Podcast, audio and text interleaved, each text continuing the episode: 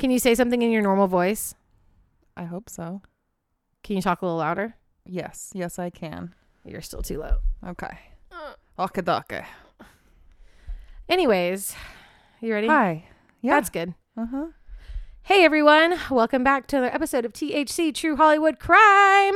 I'm your host, Mariah. This is your other host, Bailey. And in a follow-up from last episode, we're still not okay. Happy Patty's Day, everybody. This is currently the day after Patty's Day, Saint Patrick's Day, but yesterday was a Friday, which is fun for all you youngsters, but, but us oldies still have to work and yeah, shit. Forget it. So we're kind of celebrating Patty's Day tonight. We got a Patty's Day episode. We have some green drinks. No, B perfect. Is dressed in all green. Mm-hmm. I got my Killarney shirt on. I got your green socks that you gave me for Galentine's Day. Yeah. And yeah, we've got green beverages. Yep. I don't own anything green, so yeah. I, I got saved, green eyes. I saved my corned beef for today.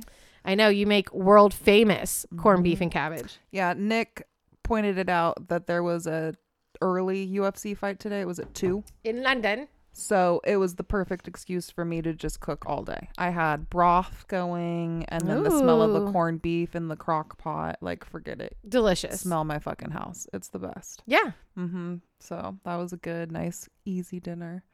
And here we are, ready for it. Mm-hmm. Ready for it. Um, what are you gonna talk about? How I'm devastated by the news. If you guys haven't seen our Instagram, yeah, I put it on our stories. Yeah, because I did. I read it at work Friday. Sorry to bum you out after a that shitty week. Sam Neill, our guy, Sir Sam Neill, stage three cancer, blood cancer. Which, so here's the only thing that I'm going to put out there. My dad, your dad, mm-hmm. have both had horrific cancers. Yeah. And my dad for sure should be dead right now. And my dad's not even trying to fake it. He's still smoking cigarettes. Yeah, my dad is too. Smoking pot. Yeah. Doing drugs, drinking. Yeah. I mean, his diet's okay, I guess. He my dad exercises moderately. My dad for sure is still, he says he sm- he cut back on the cigs. I don't believe him. Right. Um, he drinks every once in a while. He's not an everyday drinker, yeah. but he's definitely like a weekend drinker. Yeah. And he does have physical exercise on his side because mm-hmm. he still works a manual job. Yeah. But yeah, my dad for sure should have been dead. So all I'm going off of is I like to believe that Sir Sam, with all the medical all help the resources in the world, in the world mm-hmm. and he, I think he's gonna get through it. I do. That's I'm just putting that out there, and that's my train of thought going into this. Yeah. Because I can't think any other way. Yep. Mm-hmm. Yeah, man. It was rough.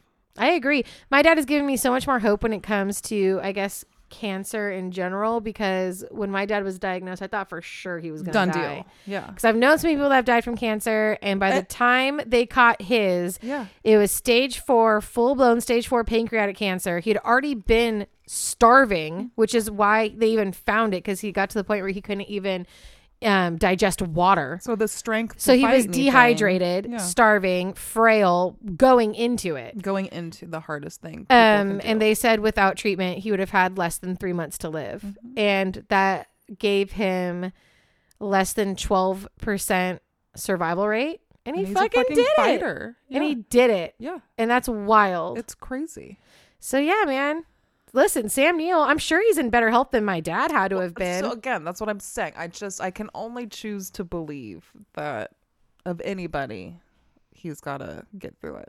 I know, dude. I felt so bad. My siblings were all so optimistic. And I was like, my dad was buried. You have to have that in, in the my family. Head. But look what it did. It got them to come out here and see him. And I know, do these they were things. So optimistic. Like, dad's a fighter. I'm like, and that's yeah. fine. Have your optimism. There's got to yeah, well, be they were that. Right, and I was wrong. And that I'd rather be proven wrong. Yeah, for sure. Mm-hmm. no, it made me no, feel I'm like on the train such with a you. Cold-hearted bitch. No, I am on the fucking train with you. I didn't rain on anyone's parade, by the way. Mm-mm. I was right there with them, of but course. Internally, I was You're like, like this nah, is it. Nah, this is it, guys. It's over.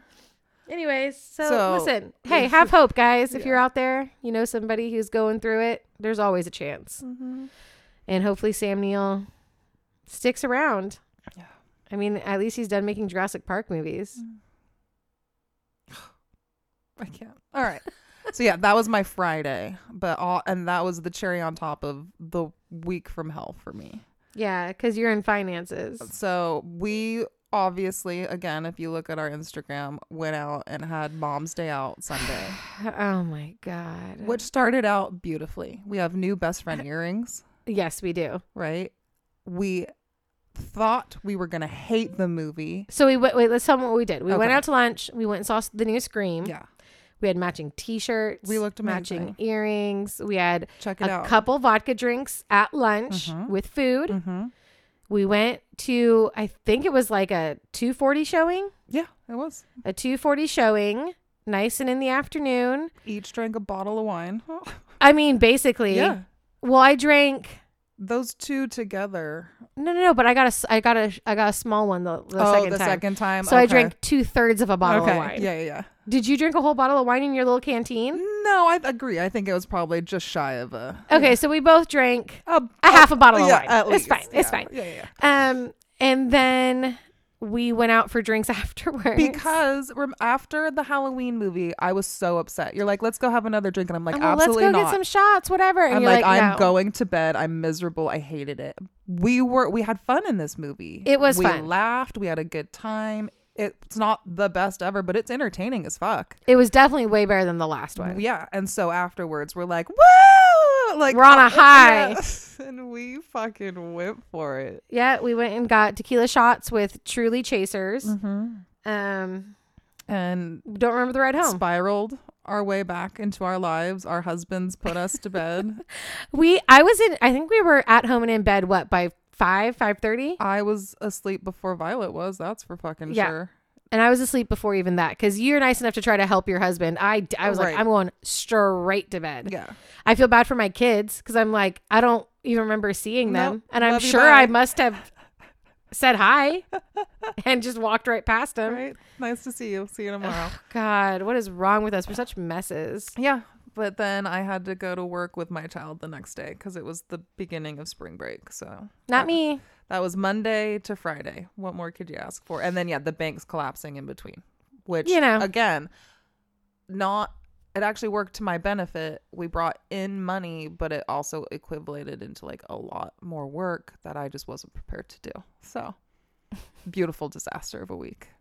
Fantastic. Yeah. And now here we are. Thank God. Drinking again. Thank fucking God. Thank fucking God. I couldn't do it with anybody else. I tried to drink last night. I fucking tried. I had one seltzer and I looked at Nick and I'm like, no, I'm going to bed. I fucking can't. I can't. I think my body. I have to save this for tomorrow. Yeah, yeah.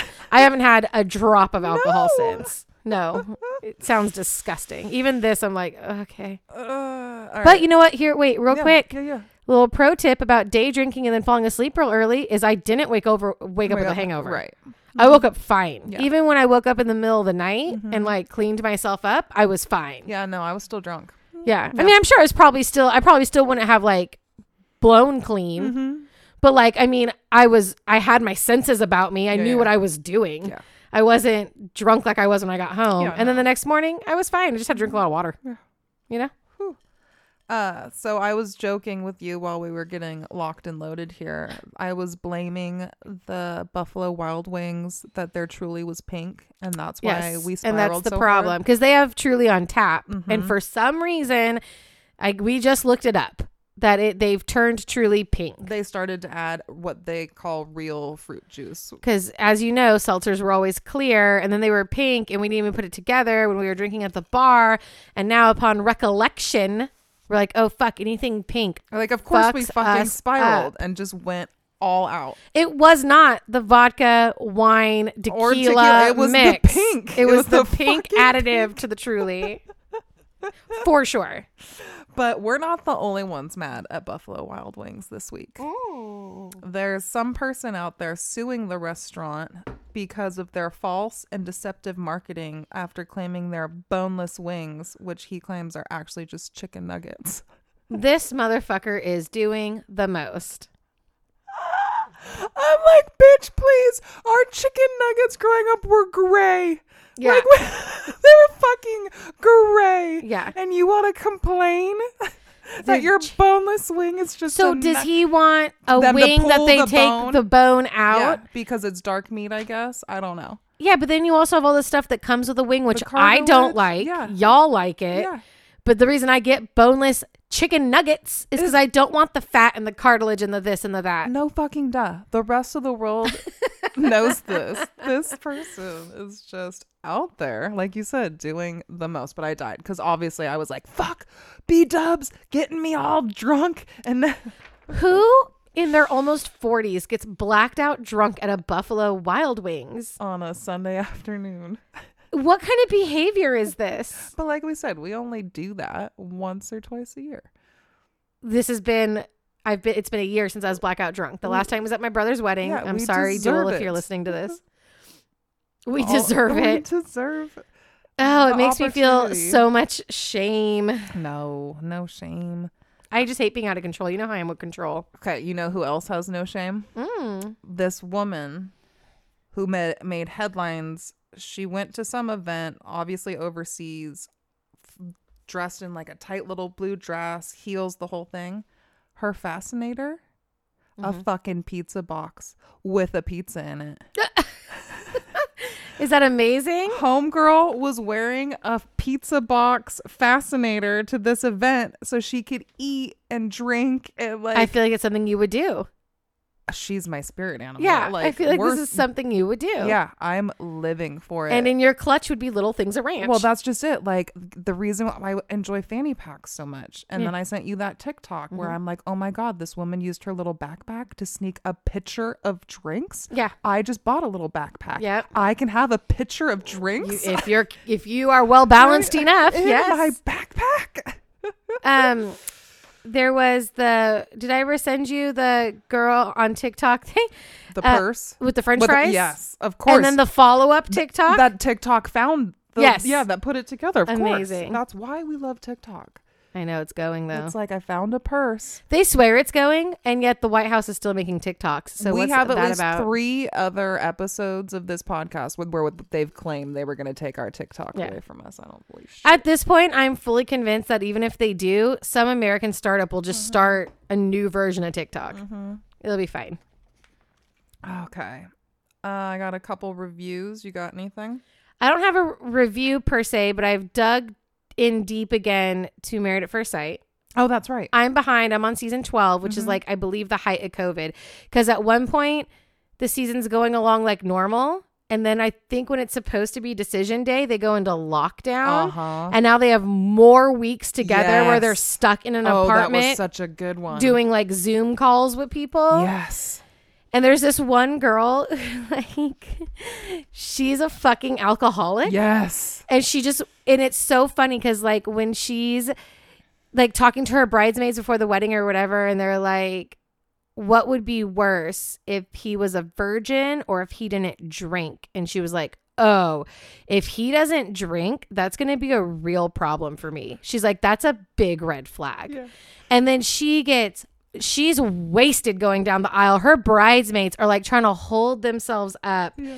And then it's like, oh, it's kind of quirky and cute and funny. But then you start to notice every time she's on camera, she's got a drink in her hand. And like it gets brought up or the experts are like, hey, maybe you guys, like they're talking to her groom, her husband. And they're like, maybe when you guys do your like one-on-ones, see if um bring up like maybe communication would be open more if you guys just took drinking off the table for a little bit. Yeah. And he talks to her about it and she shuts it down. She was like, I'm not even going to talk to you about that. That's not a conversation. She is a fucking, but she holds down a job and a career. She holds down her life. Yeah. So you can't say too much to her about it, that's but why, she's for sure an alcoholic. That's why we have to black out every now and then. But she was just cracking me up because she was like, oh yeah, the not drinking for her is like the biggest the red flag the biggest red flag you yeah. could imagine. Yeah, it's so hilarious. Yeah, like on the honeymoon, it's like, are are you not gonna have a drink? It's no breakfast. So and then are, so then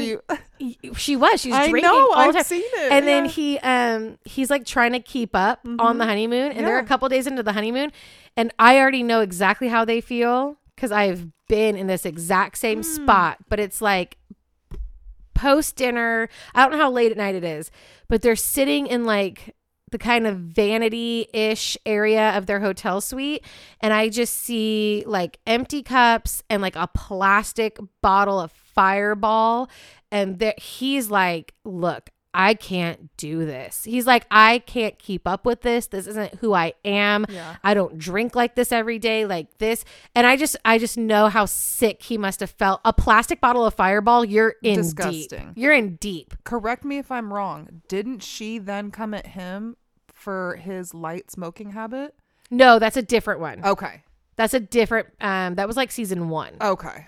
That was the one where he wasn't the most handsome guy, and she ended up crying about it on her wedding day, and then they ended up falling in love and getting a spinoff show oh, and getting married. Does this guy, the one in this season now, doesn't he have like a taco tattoo? No. No? Okay. Nope. All right. This guy is super like clean cut. He's an Air Force dude. Now he's a uh, pilot, yeah, and he's yeah, like, you can tell he's really conservative, even though they haven't like mentioned it. Okay. They've alluded to it. Yep. I'm putting it together. Mm-hmm. It's just she's so much more memorable.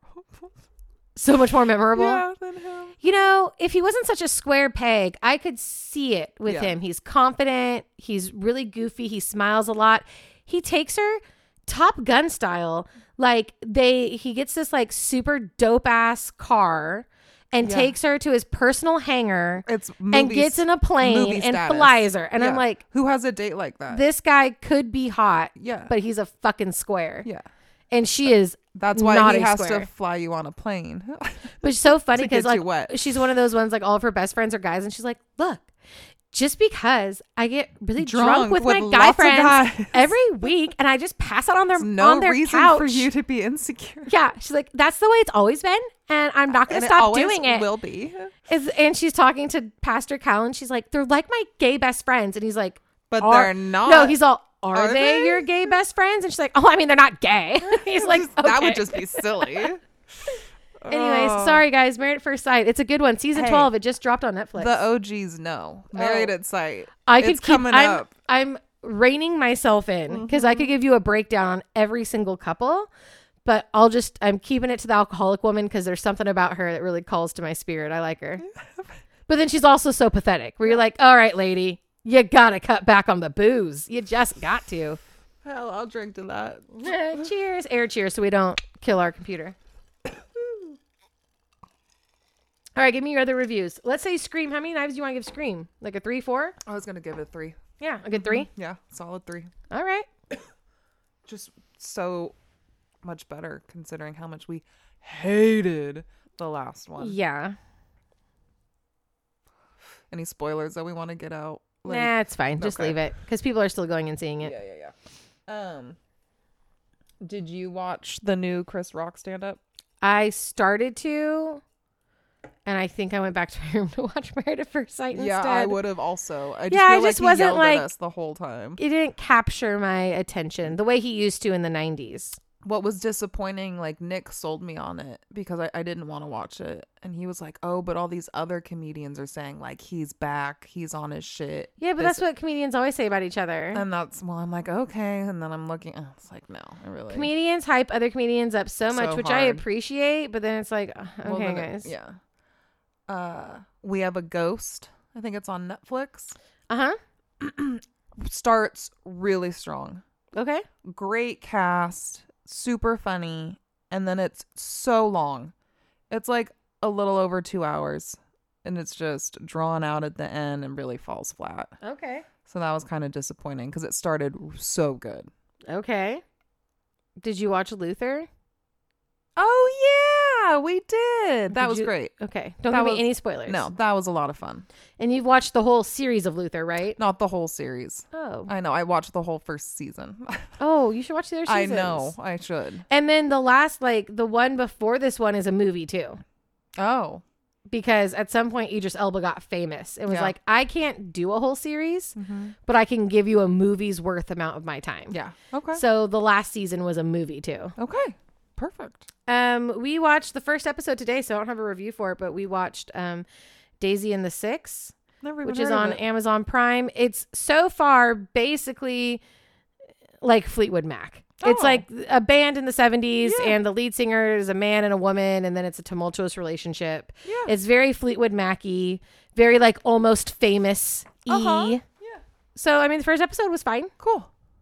The How Last long? of Us ended strong. Yeah. How long were the episodes? Uh, I think it's just a normal, like, forty minutes or whatever, oh, forty-five. Yeah, yeah, yeah. Last of Us ended strong. So, do you think Joel made the right move? Um, yes, because they didn't give Ellie the option. Right. If they would have sat Ellie down and, and explained asked. to her and mm-hmm. asked and she agreed, then you just have to let it go. Yeah. But you can't tell somebody one thing and then kill them in the process. And for something that you don't even know is going to work. Yeah. Like, what happens if they do all that? For nothing. And then it doesn't even work. Mm-hmm. So, also, at the end of the day, as unrealistic and crazy as it seems, it is based on a video game. Mm-hmm. And that whole last sequence felt very video game-y to me. Oh, it was so fun. It felt very like the guy's the popping out shooting. the corners, yeah, the way yeah. he's shooting, the way he has to drop and reload mm-hmm. guns. I'm like, this feels like the a game. video game. And in that context, I think it makes perfect sense. Yeah. We're living in a fantasy land, not a real yeah. land situation. And then because of the game, I believe now it jumps forward quite a few years. I guess so. I don't know. Okay. Because they talked about how... Are they going to have to get a new Ellie? No. That's Ugh. the only reason I know about this. Okay. That was the whole headline, is they are refusing. They're like, she's too strong of... Or they, the... the Yeah, yeah. They're yeah. too strong of an actor. And like yeah. um, their relationship. No. Joel and Ellie's, the, show, the actors. Yeah. You can't split them up no. now. Mm-mm. But I guess they're going to have to deal with that. Yeah. Mm-hmm. Okay. Mm-hmm. Well, listen, C G I makeup exists oh. for a reason. Yeah. I think Ellie's only supposed to be like fourteen or fifteen, right? Yeah. And I know that they were wearing a um like a binder right on their chest, so like even if you take that off and just put a little bit of makeup on them, they could look older. Yeah. But yeah, I don't know. Joel making the right choice? I have no idea. I know.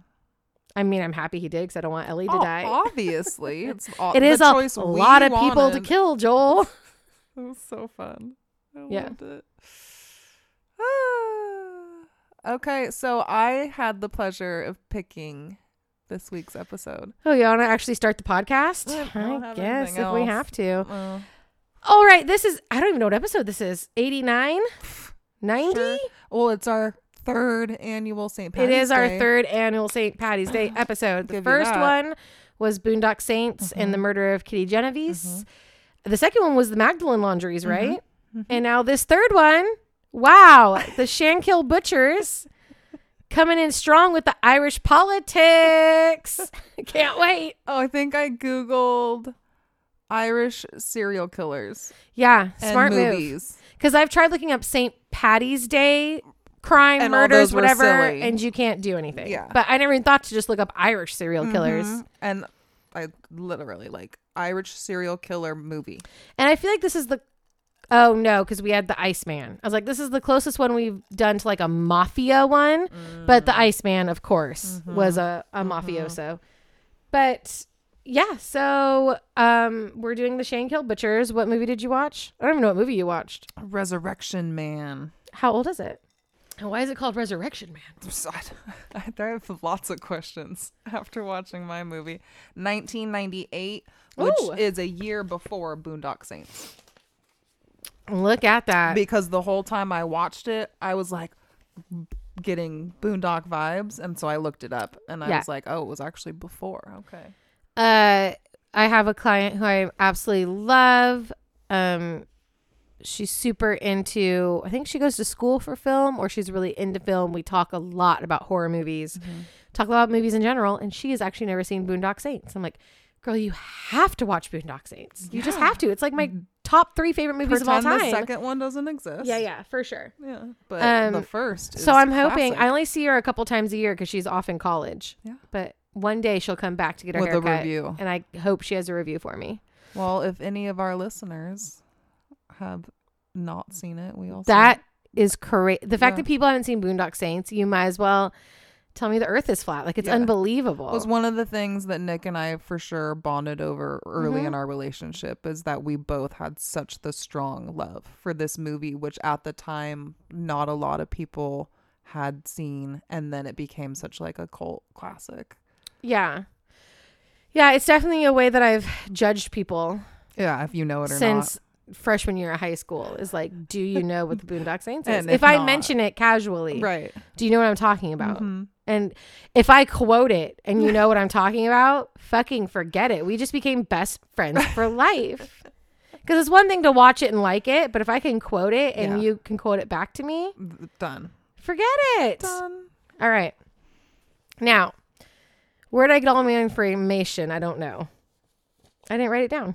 Well, so, definitely Wikipedia. Yes. We know that. Wikipedia. Maybe all things a, interesting. No. a B. a, it's mainly Wikipedia and a B B C documentary. Yeah. I'm not sure the name of the documentary. I watched it on YouTube. Yeah. But that's kind of my two main sources, to be totally honest with you, this week. And before we get started, our T H C drinking game. Mm-hmm. With our green drinks. With our green drinks. Take a drink of whatever you're drinking. Anytime we mention a past T H C episode, we spill something. You hear the train. We mention the show Monk. We mention a badass big sister. Or we cheers. Love it. Love it. Did we get a fucking review yet from our, our listener? Not yet. Did they black out with Maybe us? Maybe they can't find Kinky Pink. Since it's so hard to find nowadays. Well, if they do find it, let us Listen, know. Listen, just find some pink Truly and take some tequila shots. You'll be, you'll get there. Ridiculous. Oh, we're a mess. Oh, sip to that. Mm-hmm. Bring on the shenanigans. Oh, God. All right. Now, now let's preface this by saying, I know what a complicated...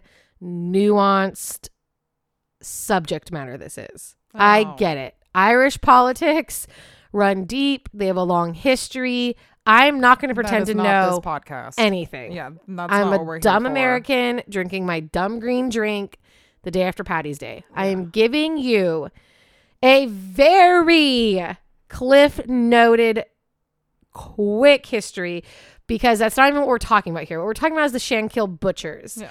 And to learn why the Shankill Butchers became a thing, you have to know where they come from and why. Obviously. But I am not diving deep into it.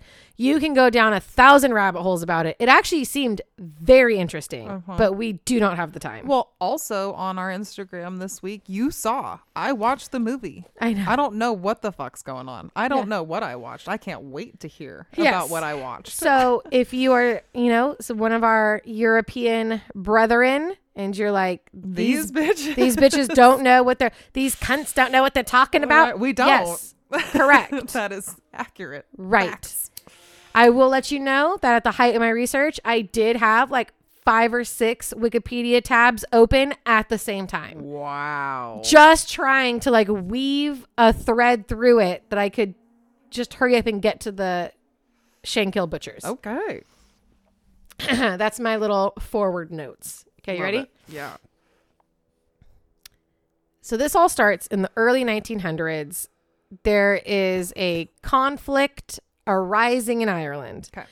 between the Irish nationalists who want a free Ireland, free from um, British rule, because at the time Ireland was still part of the U K and they were still under the British rule, right? Mm-hmm.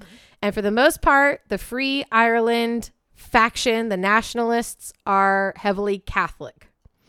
And they're up against the loyalists who want to stay loyal to the crown, want Ireland to remain under British rule, and they are mainly Protestant. This leads to the Irish War of Independence, which is basically a, like a civil war, right? Yeah. Um, it goes from nineteen nineteen to nineteen twenty-one. Hella people die. Like a lot of people die. Yeah. It's, it's super war. violent. They declare a ceasefire in July nineteen twenty-one, and their compromise is to split Ireland up. You now have Northern Ireland, which remains under British rule, which mm-hmm. it still is to this day. Okay. And the rest of Ireland, um, which is the way bigger chunk of the country, uh-huh. is now like an Irish Free State. Huh. And that's Ireland. Okay. Now, obviously, this doesn't really bring a... Uh, end to the fighting, mm-hmm. right? There's still people are people, humans are humans. Yeah. They're still going to fight over this shit. Eventually, this leads to a moment in history called the Troubles. Ooh, Fun this name. Kicks up in late nineteen sixties as a result of a civil rights campaign to end discrimination against Irish nationalists and Catholics in Northern Ireland by loyalist Protestants. So basically what they're saying is that in the loyalist Northern Ireland, mm-hmm. the Catholics and nationalists that live up there are being heavily discriminated against. Yeah. They're not getting hired for jobs. They're not getting the same opportunities. Right. I believe they mentioned um, that they had kind of seen the civil rights movement in the U S in the nineteen sixties and was kind of like, maybe that's something we could do here too. It started off as... Um, Uh, what do you call it? What, what was Mar- what was King all about? Uh, racism? Uh, no, not God damn it, not racism. I mean, no, uh, like peaceful, like peaceful protest. Oh. You know how like Doctor Martin Luther King was always yeah. like, don't. So, but here's go the to thing, violence.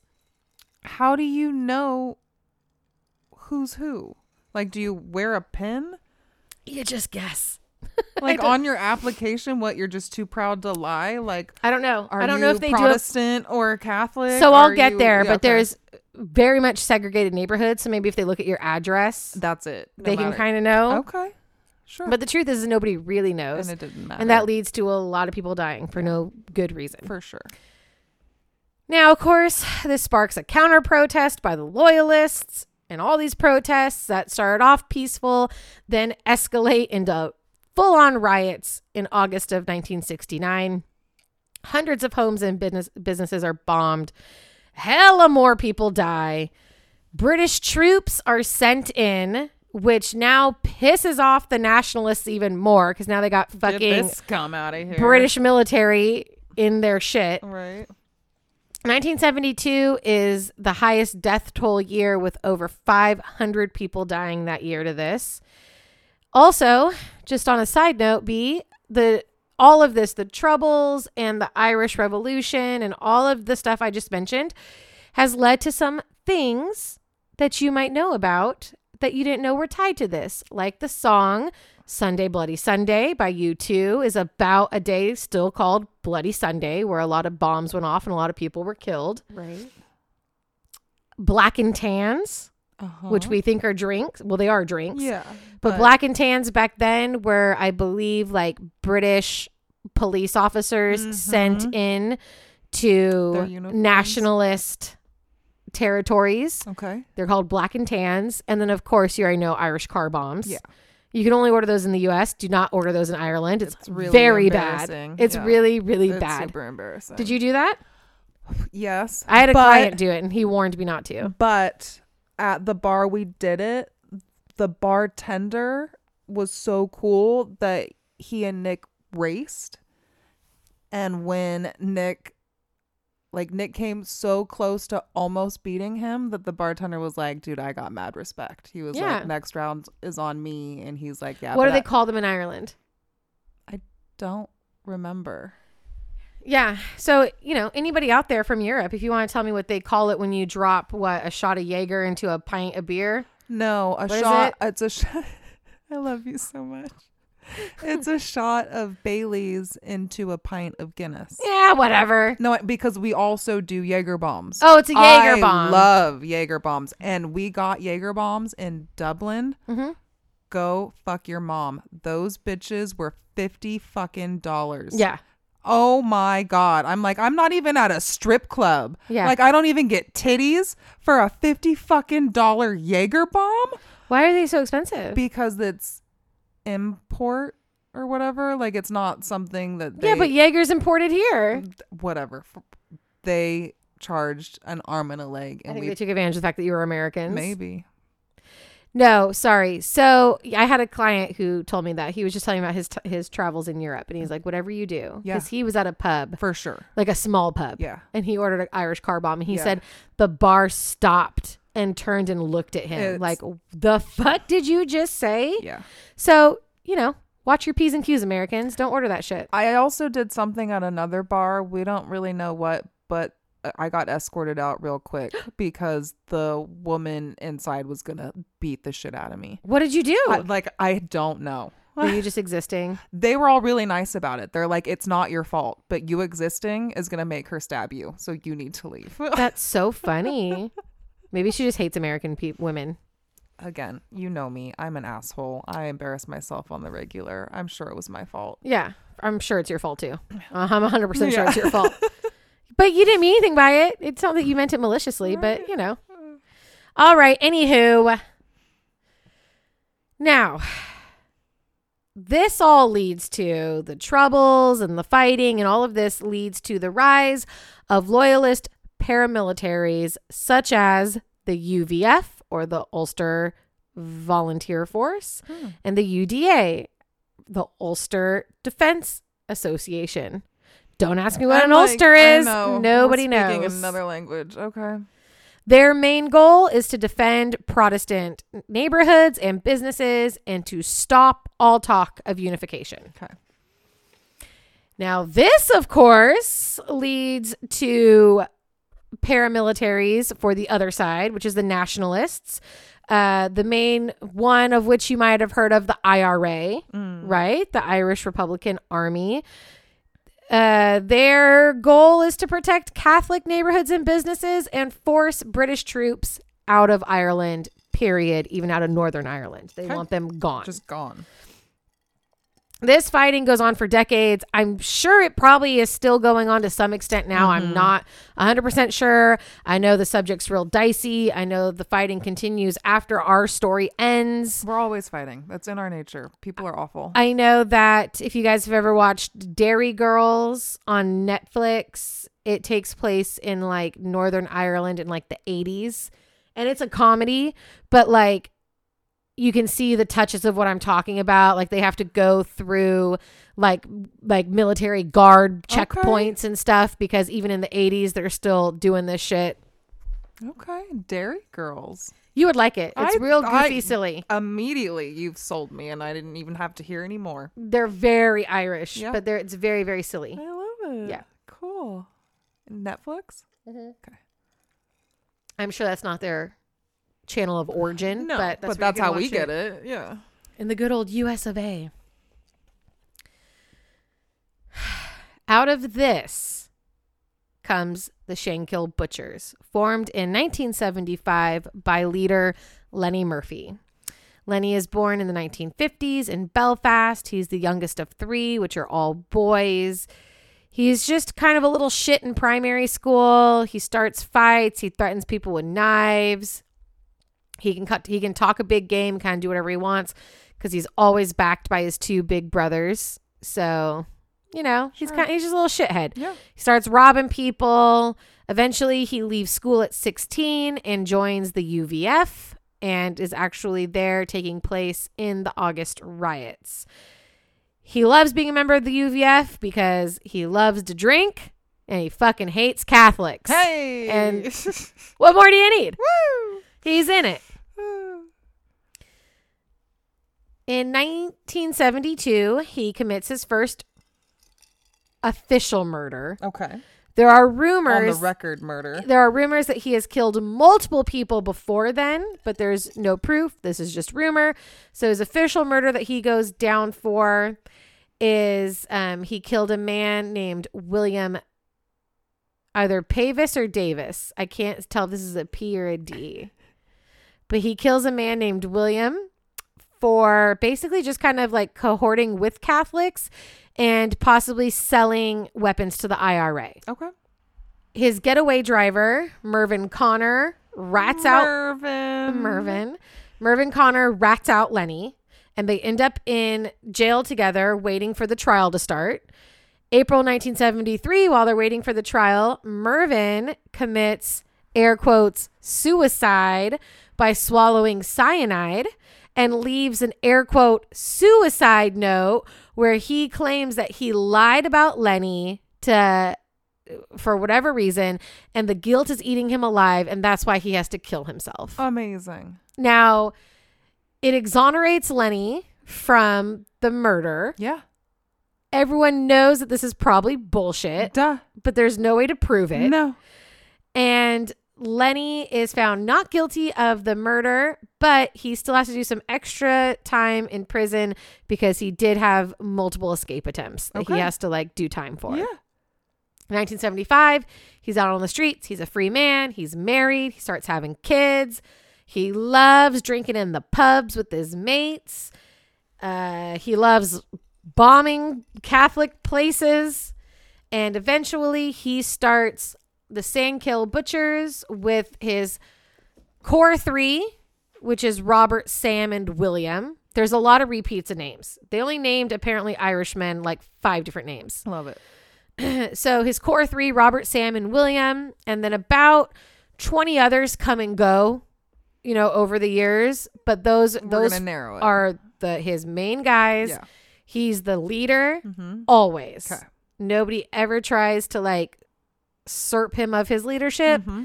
Nobody ever talks. They're hardcore. Okay. Now William, one drives a black taxi, which they end up putting to good use. And he also steals from his old job um, where he worked at a meat processing plant. He brings them an assortment of knives and butcher knives and meat cleavers, all kinds of tools. Very cool. I mean... No, not, I like butcher stuff. I know. that That's all. But it's, they're for sure going to butcher people with no, it. No, I know, I know. I just mean the, the tools themselves. Very cool. Not the people. Did they get a fillet knife? Tell me what they got. Right. Walk me through it. Even that kind of reminded me of Boondock Saints because remember they're working at a meat processing plant yeah. in the beginning? Yeah.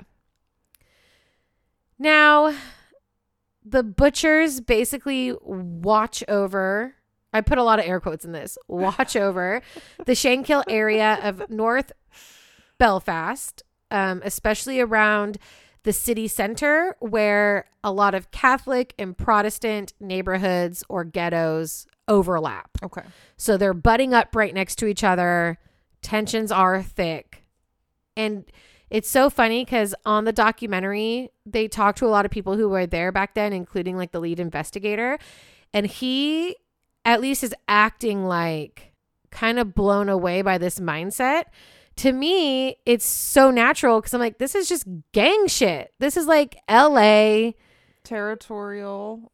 Certain parts of the Bay yeah. Area, just yeah. gang shit. Mm-hmm. You stay on your side of the neighborhood. I'm on my side. If you come over to my side, I'm going to fucking hack on. you to death. It's fucking on. Yeah. And so to me from California, I'm like, yeah. But to them, they were like, they had, they're like, this was like the most bizarre thing.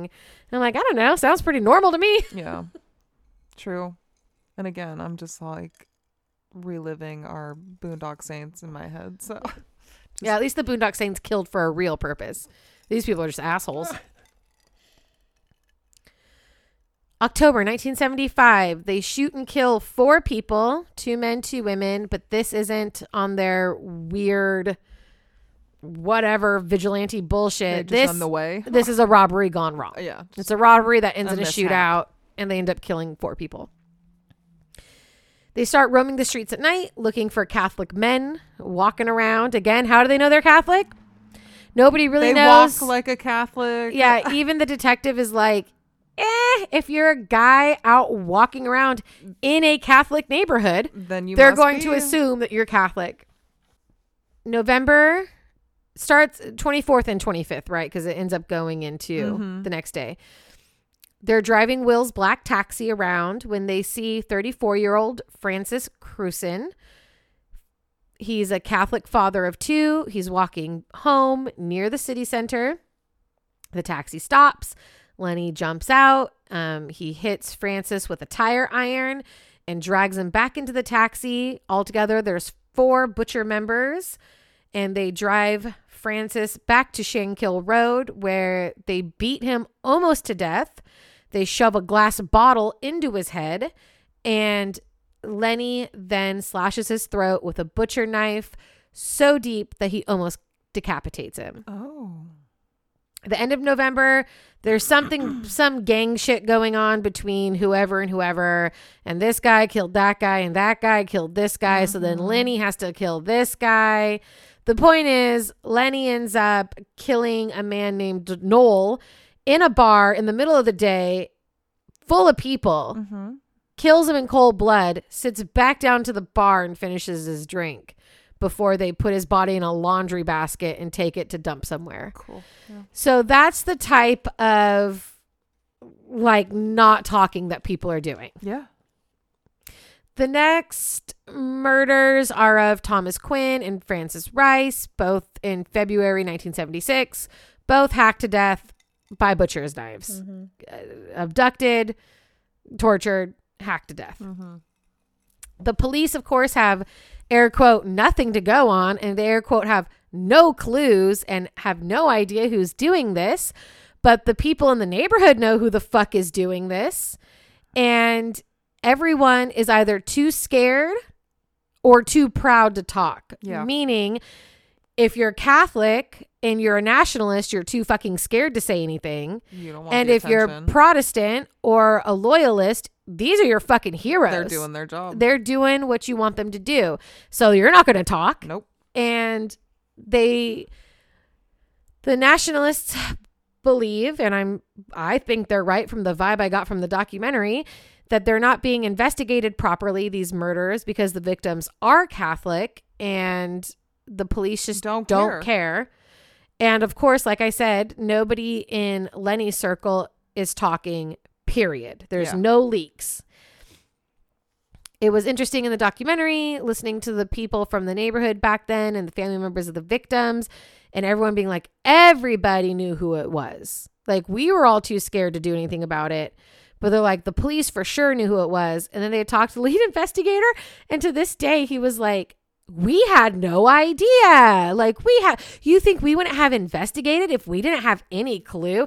And he kept like backtracking and being like, no, no, no. They wouldn't have had ties to this person. I don't know. He like to this day, it seemed like he was still covering That's and like covering funny. His own tracks too. Yeah.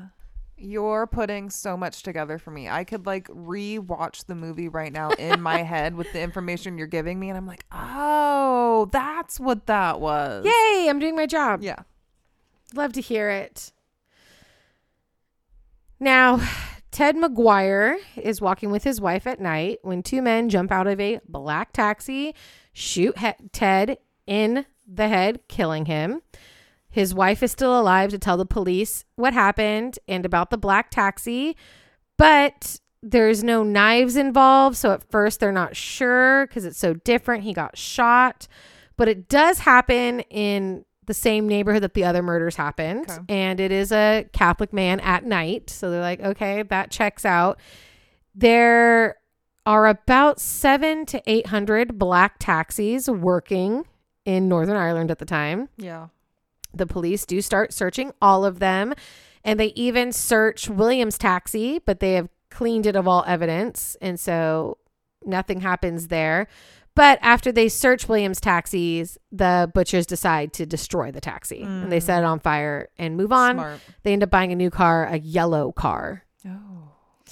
March eleventh, nineteen seventy-six, Lenny is driving said car, and he dri- does tries to do this drive-by of Um, a Catholic woman walking alone, but she, I don't know if he misses or if he hits her, but either way she lives and she tells the police who it was.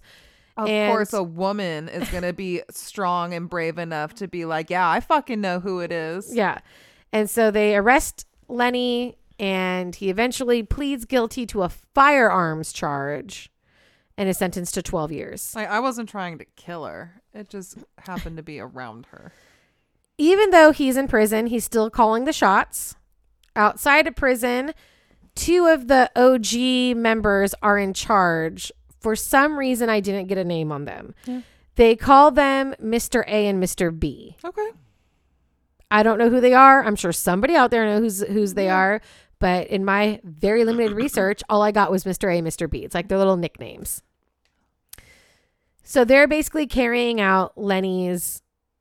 prison what what is he doing he commands his time oh no they're like he's telling them what to do. Gotcha. Okay. And what does he want them to do? Kill kill kill kill. And that's what they do. That's what they do. There Cornelius Neeson is hacked to death, Joseph Morrissey, Francis Cassidy, and their youngest victim yet, Stephen McCann, all abducted, all tortured for hours, all hacked to death. Wow. Stephen McCann, I said he's the youngest. He was twenty years old when they did that. Again, no evidence. The cops, I mean, listen. What are we looking for, guys? Uh, what are we supposed to do? At some point in our documentary, though, I will tell you, they do mention Ian and Myra. No. Yeah, from last week's episode. They, I had a feeling. I don't, because it's around the same timeline. Yeah. And I think they're talking about, like, they're comparing the searches and the brutality of the crimes that's happening in Ireland. And, yeah. Versus there's also another serial killer who we have not done yet. Um, but at the same time that this is going on, Ian and Myra are going on, fucking kidnapping and doing whatever they're doing to kids. And there's another guy called the Yorkshire Ripper. Going okay. on at the same time. And I do think I saw bits and pieces of that online, but I'm like, we already did a Ripper, so I liked this. No, we still have to do the Yorkshire Ripper. Okay. But they're all doing this shit at the same time. Cool. So that's a pretty crazy time in the U K. Woo! But I couldn't believe they mentioned Ian and Myra. I was yeah. like, oh my God. The timing. Tuesday, May tenth, nineteen seventy-seven. Jared McLaugherty. He's taking a late night walk. I don't know why. Why? You guys. I literally inside. don't know why Please. you would be out walking ever. But he's taking a late night walk. And he gets jumped and forced into a yellow car by the butchers. He's taken to an abandoned doctor's office where he is beaten with tree branches, tortured for hours, stabbed multiple times, and they eventually slit his wrists and leave him in a back alleyway for dead. Okay.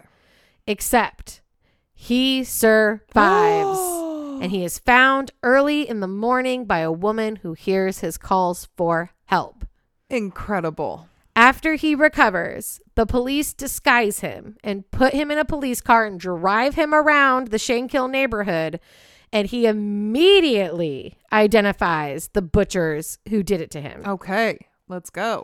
And now we're arrested, including O G member William. Uh-huh. They search the butchers' houses. They find the knives. They find the yellow car. They search the yellow car. They find fibers that match Jared's clothing. And William first confesses to just the stuff that happened with Jared. Um, but they have no evidence for any other victims, really. Okay. They only have the evidence against Jer- for Jared's assault. Mm-hmm. But eventually, William cracks under pressure. May twenty-first, he confesses to all the victims that they've murdered. All. He rolls on everybody, including Lenny. Dang. In every police interview, Lenny is fucking cold as ice, will not talk, and openly laughs and mocks the police. So, listen, Lenny's kind of a piece of shit, but that's pretty ballsy. I was going to say. Yeah, it's pretty cool.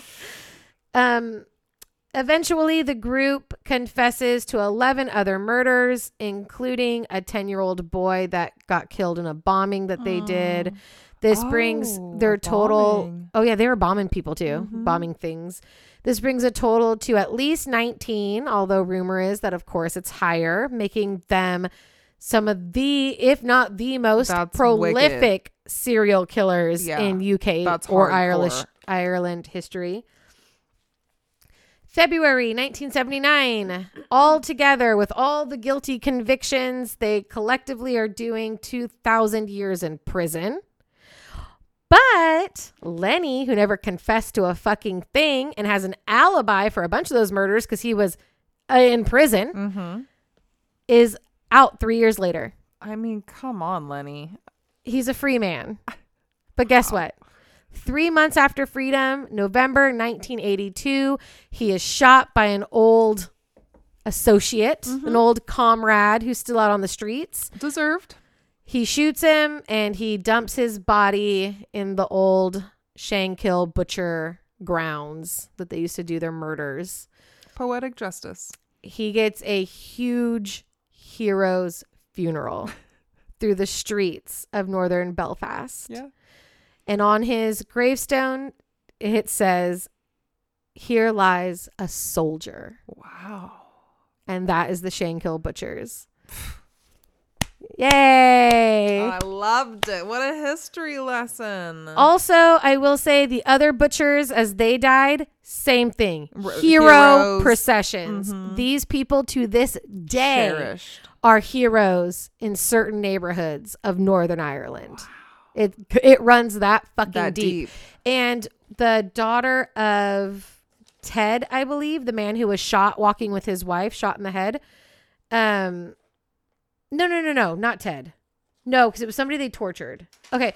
One of their victims' daughters. Yeah. I don't want to say which one because I don't remember. One of their victims' daughters um, was coming home from work one day, and one of the butchers had just died.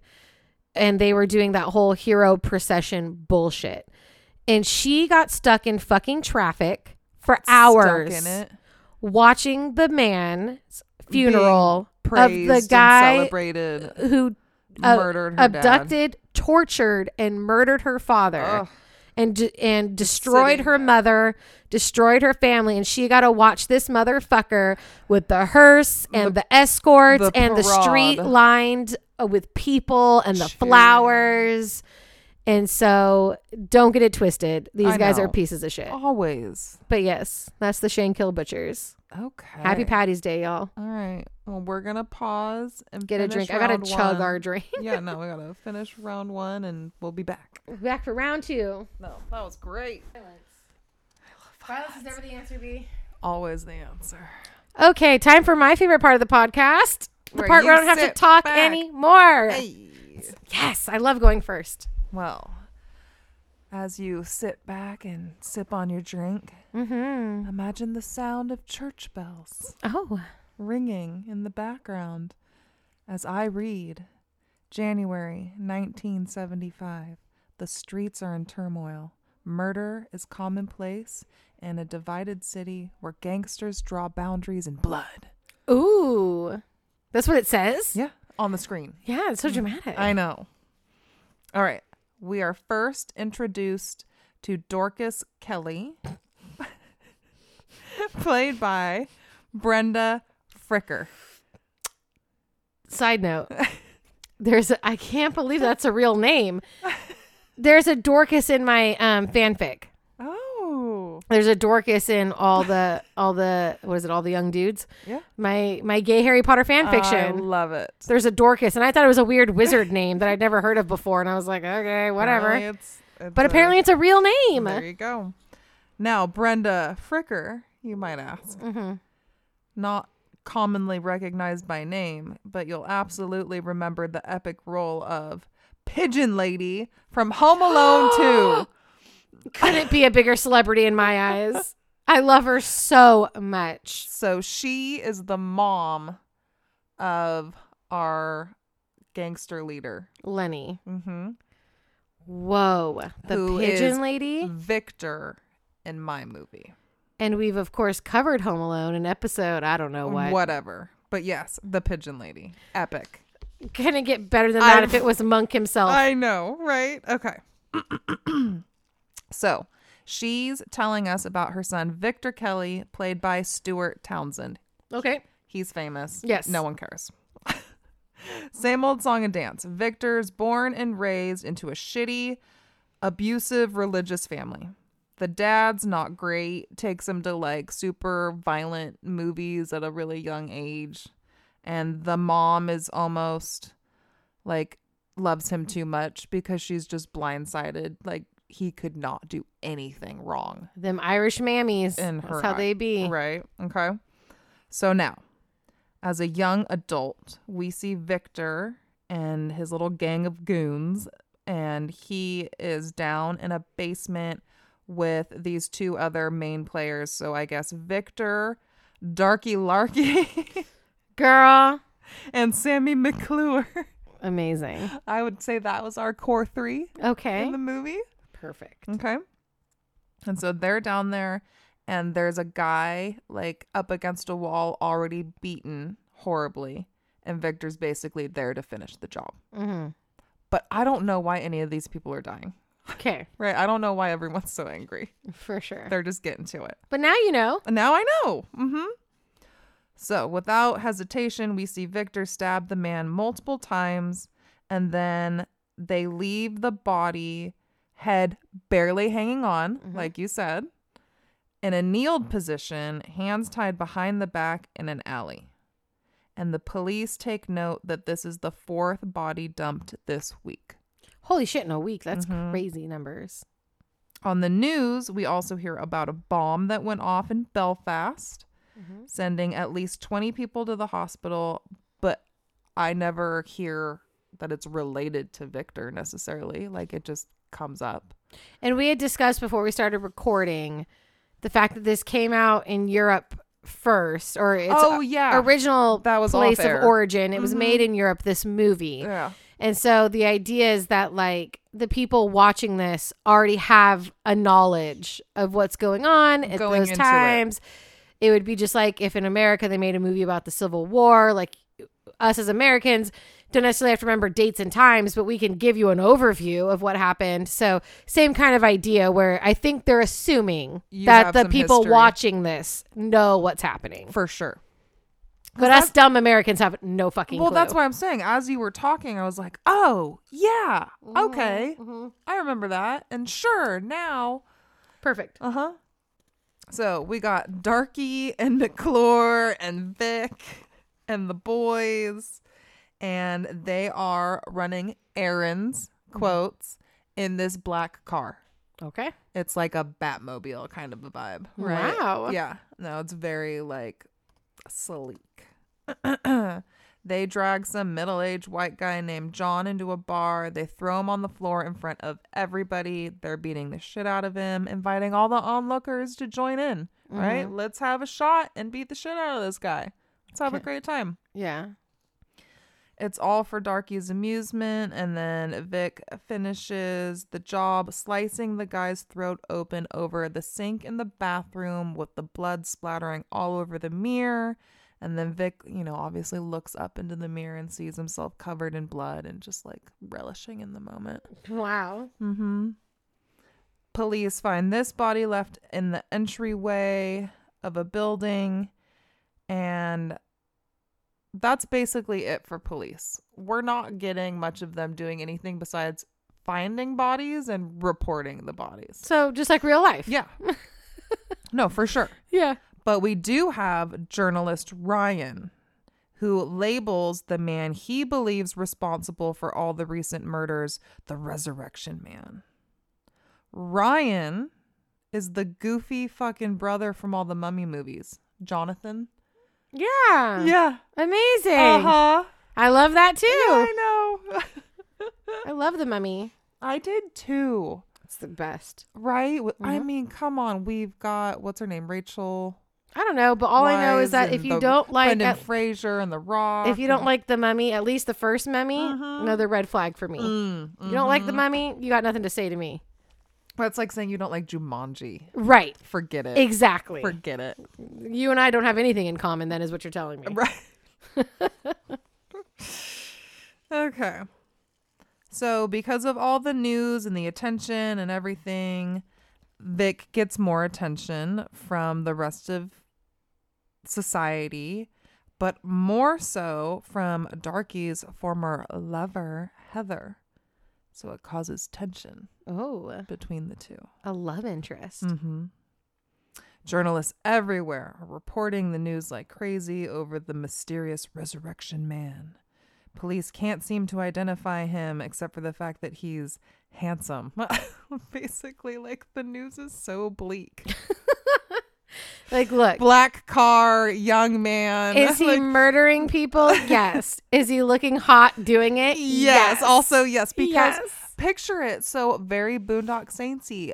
Stuart Townsend, not a bad looking guy. Yeah. In a white shirt with a leather jacket and jeans going around just fucking killing people. Killing people. Mm-hmm, mm-hmm, mm-hmm. It's not a bad look. The real Lenny... If you saw him today, you wouldn't think he was hot. Yeah. When you put him in the perspective of where he came from and you put him up against the fucking goons that were in his inner uh-huh. circle, those bridge trolls, you're like, yeah, he's, he's all right. Uh-huh. I could definitely see him being my type. Uh-huh. But, you know. Okay. So these little tidbits of information that do start to get leaked to these journalists or whatever makes Vic become suspicious that one of the men on his crew, like you were saying, the driver, mm-hmm. is leaking mm-hmm. information. Okay. Can't do that. Mm-mm. And so he instructs one of his guys, Hacksaw, to take out that person's kneecaps. Good. Okay. I love the names. Hacksaw is fucking Rocco. From, it's not him. Oh my God. My like, heart just No, but like stopped. The equivalent. Okay. The, like his character is just like Rocco. The goofball. Again, like, if you guys are lost in what we're talking about, then listen to the fucking we, episode. We have nothing to talk about yeah. with y'all. Um, so he's like the funny guy. Like he can't aim for shit. The funny man. He hits the guy in the chest and ends up leaving the scene of the crime. And he's caught on camera and he gets arrested. So I guess it's Hacksaw is the one that, that traded. Right, he got arrested. And so they had he cameras flipped. Back then? He got caught on something, like, or someone saw him leave. There are still places without indoor bathrooms, but they and got I'm, fucking street cameras. All right. I'm sure somebody somewhere saw him. Somehow. Some way. Okay. Spotted. Okay. Either way, he gets arrested, and they drain him for all the knowledge that they need. What a rat. So we got Hacksaw. And Vic. Also, are, Rocco would never. Oh, of course. Are in jail at the same time, on the same cell or whatever. So we see how, like, during, like, guard change or something, like, they somehow sneak him out of his cell and he suffocates Hacksaw with a pillow. Okay. And they just claim he died in his sleep, yeah. I guess. But I don't really find out much after that. That's just it. He dies, and that's the end of him. Okay. So while Vic's locked up, we see journalist Ryan go to a bar, af- like looking after Heather. And he's looking for information. Apparently, they realize that they like knew each other as kids. Mm-hmm. So they end up hitting it off, and then they end up fucking in the mm. alley behind the bar. And does he know exactly who Heather is yeah. and who she rolls with? Yeah, that's why he's there. I know, with. But he still fucks her in an alley? Yeah. He's a really lonely guy. How horny do you have to be? Because no, thank you. Mm-hmm. No, that's he's there for the information on Vic. And, and I don't know how much he's based on this real person, but there was a real journalist slash author who was in with the Butchers for a while mm-hmm. and ended up interviewing them a lot post like convictions and stuff. And he wrote the like masterclass book. Ooh. Everything that we know for the most part is about from the Shankill Butchers is from this guy. I love that. So I'm wondering if that's the Ryan character. Me too. I totally cut him out of my story. I love that. Yeah. Mm-hmm. The best part. And he's the one who, that's why I'm like, I can't figure out who Mister A and who Mister B is. It's because even in his book, he's like, he, I'm not telling you okay. who Mister A and who Mister B are. Just know that they're like high up in okay. the circle. Yes. Love it. Okay. So then it's later. And then Heather is approached by her former flame, Darky. He's freaking the fuck out. Like, I'm next. Mm-hmm. Vic is coming after me. He's just been released from prison. He only served like two months. And so she lets him stay the night. And then McClure is, for whatever reason, he found out about the journalist Ryan. And so this is where we're seeing him now kind of working with the gang. So he sees Ryan hanging out with Heather. Heather's obviously the girlfriend, and so that's what gets him in. He tells Ryan that they're going to team up and share information on Victor, who is now forming a bad cocaine habit. So it he's happens. Super paranoid. He's convinced everyone's betraying him now, right? Now that he's been in prison or whatever. And so to prove the point one day, he just shoots some guy in the head, like one of the guys. Like, mm-hmm. no questions, no nothing. Just I don't trust any of you. You're disposable to me, just like this motherfucker. Boom. Wow. Dead. McClure sets up a meeting between Ryan and Vic in an abandoned bathhouse. Mm-hmm. But what Vic doesn't know is that McClure is also housing Darky there. Uh-oh. Uh-huh. And so by the time journalist Ryan gets there, he's walking into a drum bloodbath. Roll. Boom. Bloodbath. Exactly. Vic has Darky's body sliced up and bleeding out in one of these tubs, but not yet dead. Mm-hmm. And so he leaves Ryan there to finish the job. Mm. And they don't know he's a journalist, right? McClure does. Yeah. But Vic doesn't. Got it. Mm-hmm.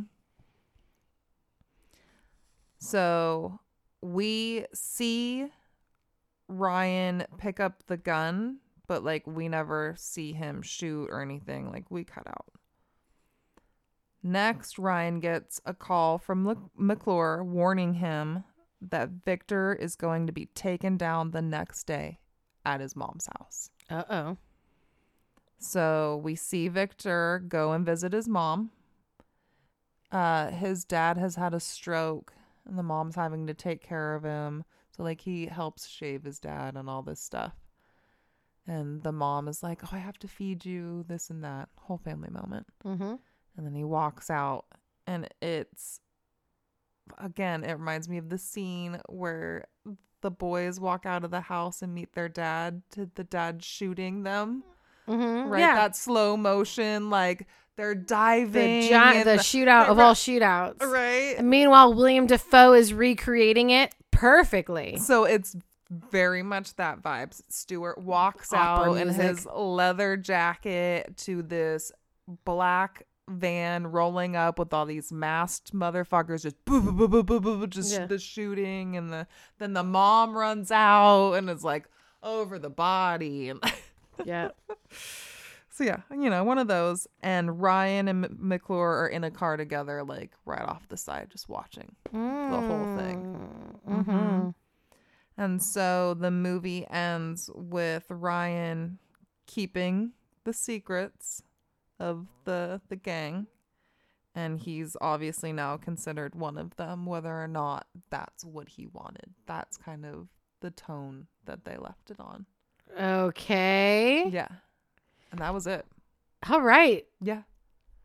So sure, going into it, I'm like, I don't know what the fuck, but it's so random. It is. It's very random. Even the way they ended it felt very just cut off. We're just random. Gonna shoot him.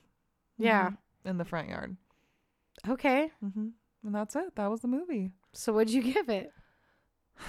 I was going to give it a one. Oh. But I'm going to give it a two now that I can put it together. So like the deaths weren't even that good?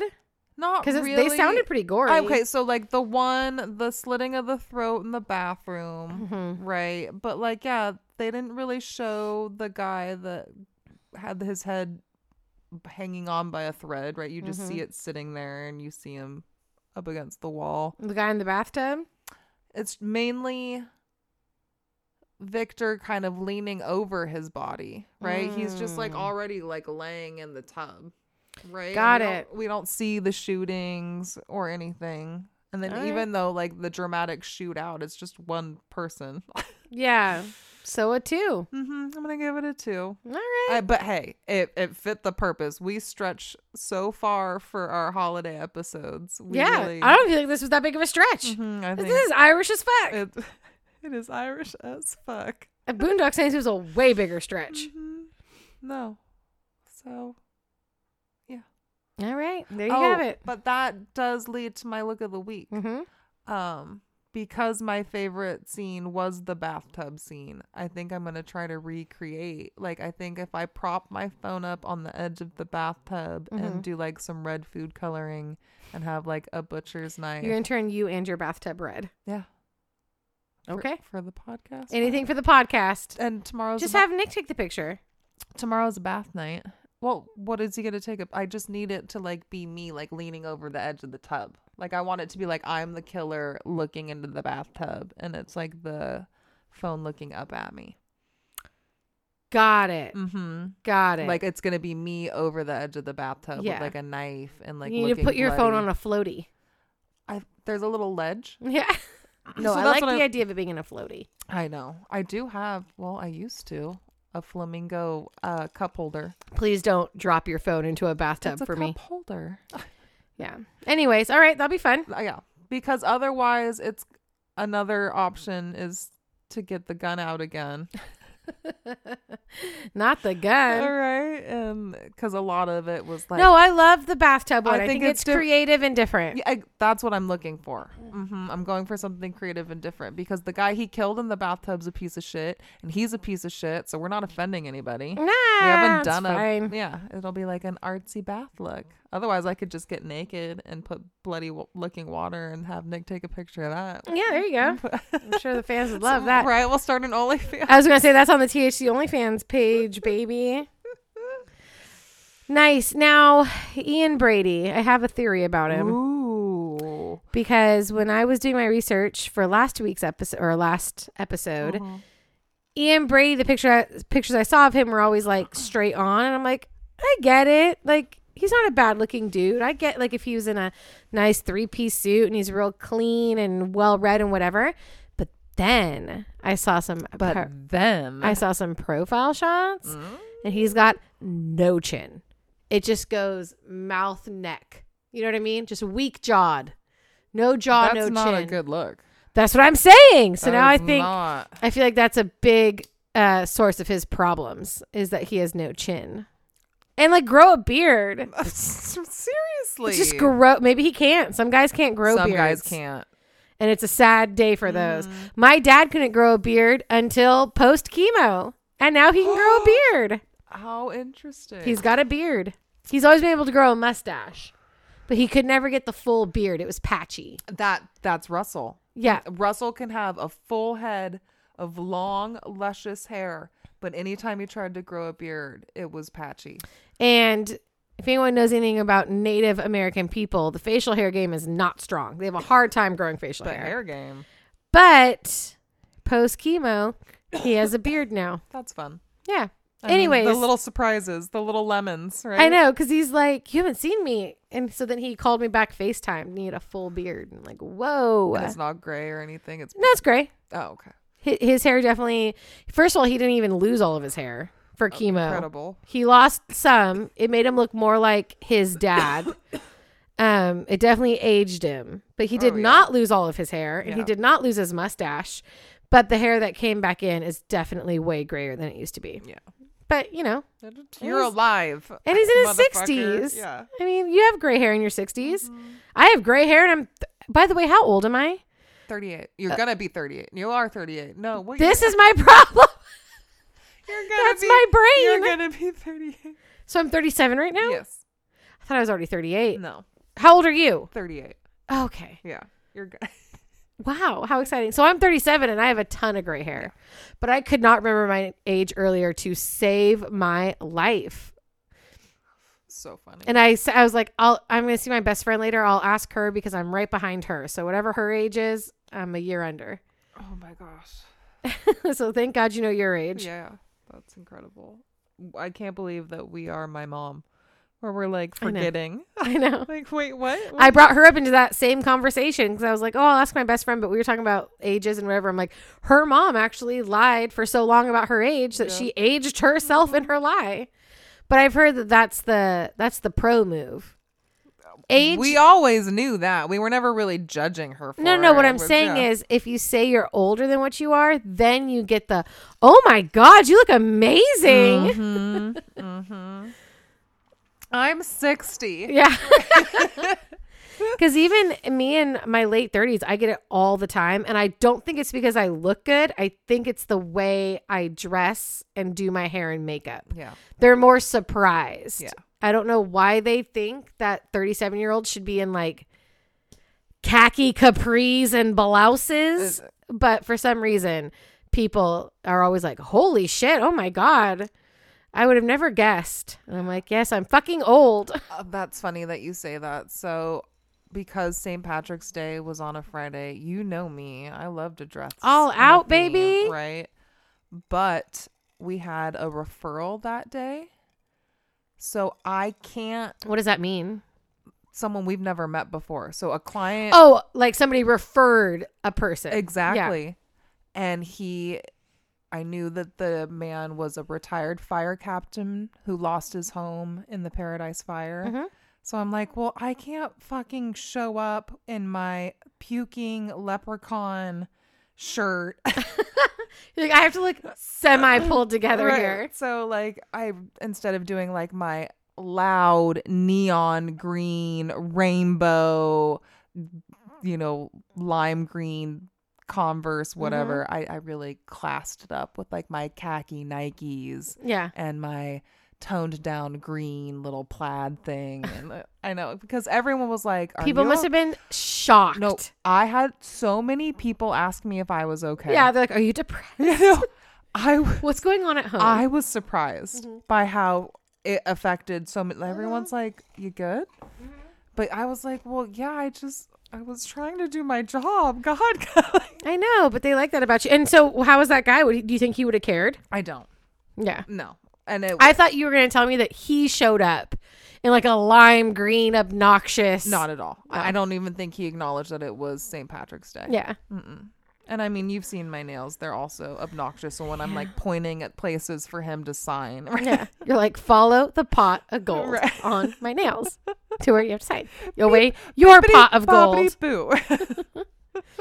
I know every year I go, oh, fuck, I don't own anything green. Every year it every happens. Year. Some years I have green hair. Yeah. Um. So that is an escape. I don't this year. I do have green eyes. Green's my favorite color. And green has in my older ages, green has really came up in my favorite I color. Love khaki green. I love I know. forest green. Yep. I love lime I'm with you. Green. I'm with you. I think green I is my favorite too. Foam green. Besides black, I think green is green is always in my husband's favorite oh my, color. Black and forest green. Forget oh my god, it. That's so what my sexy. Hair was for years. So sexy. Yes, Give me I know. A room that's just ugh. I know. I love it. Yeah. Um, but I do have green in some of my tattoos, so yeah. I'm like. I always have some sort of green, but I don't actually own a ton of green clothing for no good reason. I look great in an emerald green or a forest green. Yeah. I'm a jewel toned person. I look good in jewel tones. Yeah. I just need to go buy some. Mm-hmm. I worked in a, to go shopping. I worked in a salon for so many years where the dress code was all black mm. that so many of my clothes that I wear are all black. Mm-hmm. And then when I'm not at work, what am I in? Jeans and a t-shirt. So, yeah. Yeah. I got to go get some black or some green, some green. Clothes. Mm-hmm. And then next Saint Patty's Day, I'll be ready. Yeah. I love it. All right. Mm-hmm. Anything else you want to talk about? No. We did it. The, we're only clocking in at an hour and a half. I'm not surprised. It's it, a quickie. It was a short movie.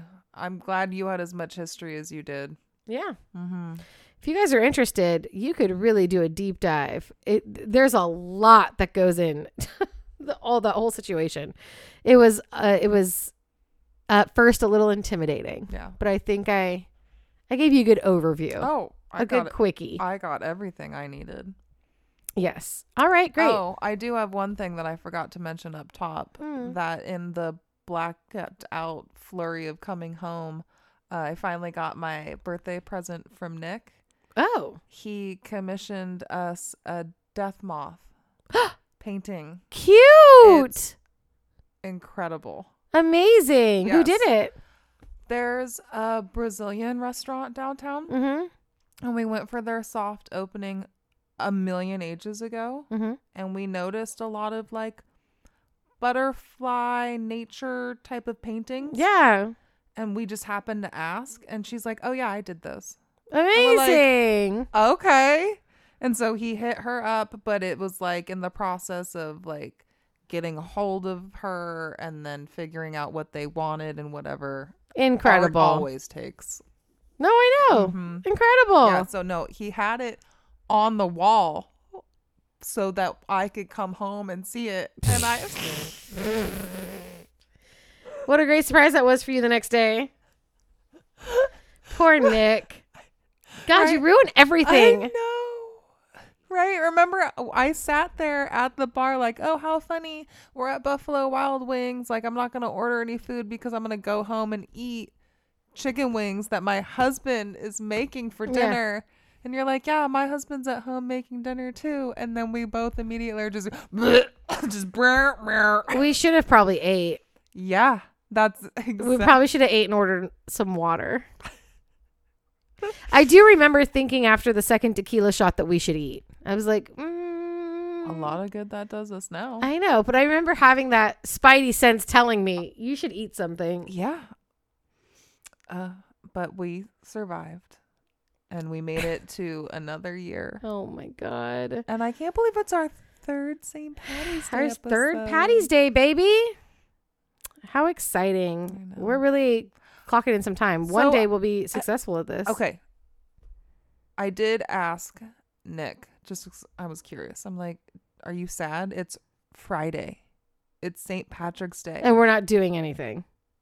Right? Like, I'm like, do you care at all? Mm-hmm. And he was like, fuck no. Yeah. Because even if we did want to go out and like go downtown, it wouldn't be like it was fifteen years ago. Yeah.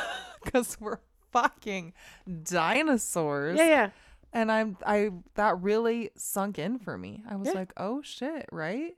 It's not that I don't want to go out. It's just that I don't like people mm-hmm. anymore. Well, yeah, what are you going to do? I mean, we barely liked drunk college kids when, when we, we were, were drunk kid- college right, kids. Right, that's what I'm saying. Yeah, I just, it really sunk in, though. I was like, yeah. yeah that's- it's their time to shine. It is. It's our time to yeah. hang out in our houses that yeah. we pay a fucking grip for. Yeah. And enjoy all this, look at all this room we pay for. Let's just drink here. You know what I mean? Yeah, no, it's their time to shine, and I've never had a problem. Maybe because I didn't go to college. I have no problem letting that go. Yeah, and it's because listen, every once in a while you can still get blackout drunk at a Buffalo Wild Wings on a Sunday afternoon. Live your dreams. It's fine. um, no, that probably is harder for you guys because you guys gr- like went to college in a college party town. Also, I know it was probably poppin', but at least in our town, Patty's Day isn't as big of a deal as it was when you guys were in college. Yeah, I. Now it's all about Chavez Day. Right. Because the police cracked down so hard on Patty's Day mm-hmm. that now it's... Have you been downtown during Chavez Day? Oh, no. I can... I can so they do tequila sunrises at sunrise. That's the tradition. Sure. And then you wear your swimsuit all day. Yeah. And you take over downtown. And I work downtown. So I see this happening. And it's gotten to the point where I don't know if it's the college or the city that we live in, but somebody is providing free waters and snacks to these kids. Well, have you noticed how early our spring break is? Yeah. It's because of Saint Patrick's Day. Yeah, they're trying Day. to clear them out of it. Yeah. And so it's just ridiculous. They So that's when they're like, oh, well, you're going to fucking ship us out. Then here's the next day. Chavez Day. Woo! They don't even know what they're celebrating. They don't even know who Cesar Chavez well, that's why is. I'm like, isn't this like cultural appropriation? Probably. You tell that to a bunch of blacked out drunk white college kids at they've been drinking since six a.m. I know. And now it's noon and they have their free water and free bag of mm-hmm. Cheetos. But I was blown away. I'm like, whoa, they're giving them out free water and snacks, just trying to, to keep like them alive. Semi decent. Just round please. them up. Yeah, I thought that was amazing. I mean, I can't tell you all the horrible things that I think I experienced and did to my body on the different Saint Patrick's days. Yeah. It, it's not something I want to relive anytime soon. Man, what a time though. I remember one year I literally shimmied through a fucking kitchen window because I didn't have my purse. Yeah. Or, so I couldn't have keys. And Nick found me like half alive in a bathtub. That's so funny. Yeah. So you guys were already living together? It was our first place together. Yeah. Mm-hmm. What was he doing? Working. Oh, that's so funny. Gets off, tries to call me. Someone had my purse, not me. That's so funny. Was nice enough to answer the phone. And based on the evidence in said purse, he was able to piece things together. That's and so found me funny. Deceased in a bathtub. That's so funny. And he was just like, how did you, Gumby, lunge your way through like a kitchen, fucking like above a sink yeah. kitchen window? Because it was the only way. Because I got, I had to come in. I could get. I was tired. I had to go to bed.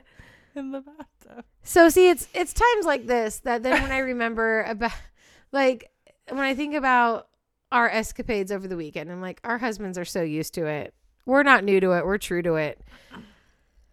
Just a mess. A mess forever and always. I know. But at some point we have to rise above B. Maybe not forever, but you know, I just say learn from my mistake.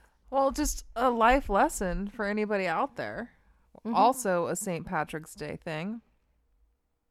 On the same house,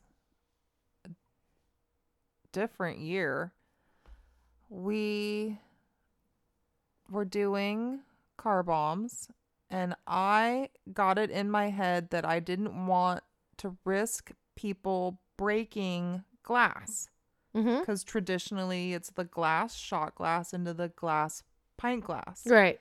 And I'm like, that seems really unnecessary and dangerous. mm. Right? I'm like, let's do plastic glasses mm. into plastic cups. Yeah. How'd those sink? They didn't. Yeah. No shit, B. I right. And Nick's like, nobody this- stopped you? No. And I would have stopped you. All tried to drink it, and they all threw up in the front yard. Amazing. And then at the time I had Bentley, the pug. Trying to eat it all. All of it. Yeah. All, like, so then that's me running around the front yard. Ah! That's so funny. All these people puking and my dog trying to eat the puke. Ew. So, yeah. I can't believe nobody tried to stop you. Well, I'm sure Nick probably did, but then, I mean... Do I do I ever listen when I should? I don't, you listen to me. I would have slapped some sense into you. Well, no one else did. Yeah. Well, mm-hmm. that's because everyone's scared of you for some reason. That was a good time. I'm not scared of you. That was a great, a great memory. Amazing. Yeah. Patty's Day has never really been my thing. It's cool. I like it. It's fun. Lou doesn't believe in celebrating it because we're not Irish. So I do think, gosh, was it one Patty's Day we went somewhere and he got a sombrero and started yelling Happy Cinco de Mayo to everybody. Oh. Because he's like, I'm not fucking Irish. Why would I care oh about fucking Saint Patrick's Is Day? Is he Hispanic? No, but he figured since we're making up holidays that we're that we shouldn't be a part of, we could just say whatever we want. Oh. So, yeah, I don't know. That's so funny. Good old Patty's Day. Yeah. All right. Well, hey, hope you Before guys had. Before we break the computer. I hope you guys had a good one. Um. Let us know if you ever did anything stupid on Saint Patrick's Day. Uh, you must have. Come on. It's Let fun. us know. It's fun. Come on. It's a good time. And to see pictures of this week's episode, go to T H C Podcast on Instagram. And if you want to rate us and review us, we would love it if you gave us five stars. Or you could slide into my D Ms. I talk to a lot of you on a regular basis. I talk to people... There are some people I talk to on a more regular basis on our Instagram D Ms than I talk to people I know in real life on like text messaging or calling. More than me. No. Do we need to be like that TikTok you sent me? Yeah, right I know. Now? Are you spending too much time that with was Tyrone? My, that was my shits and gigs. That was so good. Aren't they so funny? So good. Um, no, there's a very few people in my life I talk to as much as I talk to you. As long, yeah, I was going to say as long as it's not more than me. Yeah, you're the only person that I... I'm like, if I hear that you're TikToking them more than me... You're the only done. person that I'm not blood related to or fucking that, that I'm talking to. You have the next tier. It's you, babe. But I love to hear that our fans are right after. Yeah, for sure. I definitely talk to some of our listeners more than I talk to people in my real life. We, a lot of people in my real life. And we talked about some of you at brunch. Ooh. Oh, we did. We were, I was giving B the lowdown. Tea. All right, guys. Thank you so much for listening. We appreciate you. We love you. And we will see you next time. Bye, y'all. Happy Patty's Day. Cheerio. Cheerio. I don't know what they say in Ireland. Oh, no. Top of top of the morning to you.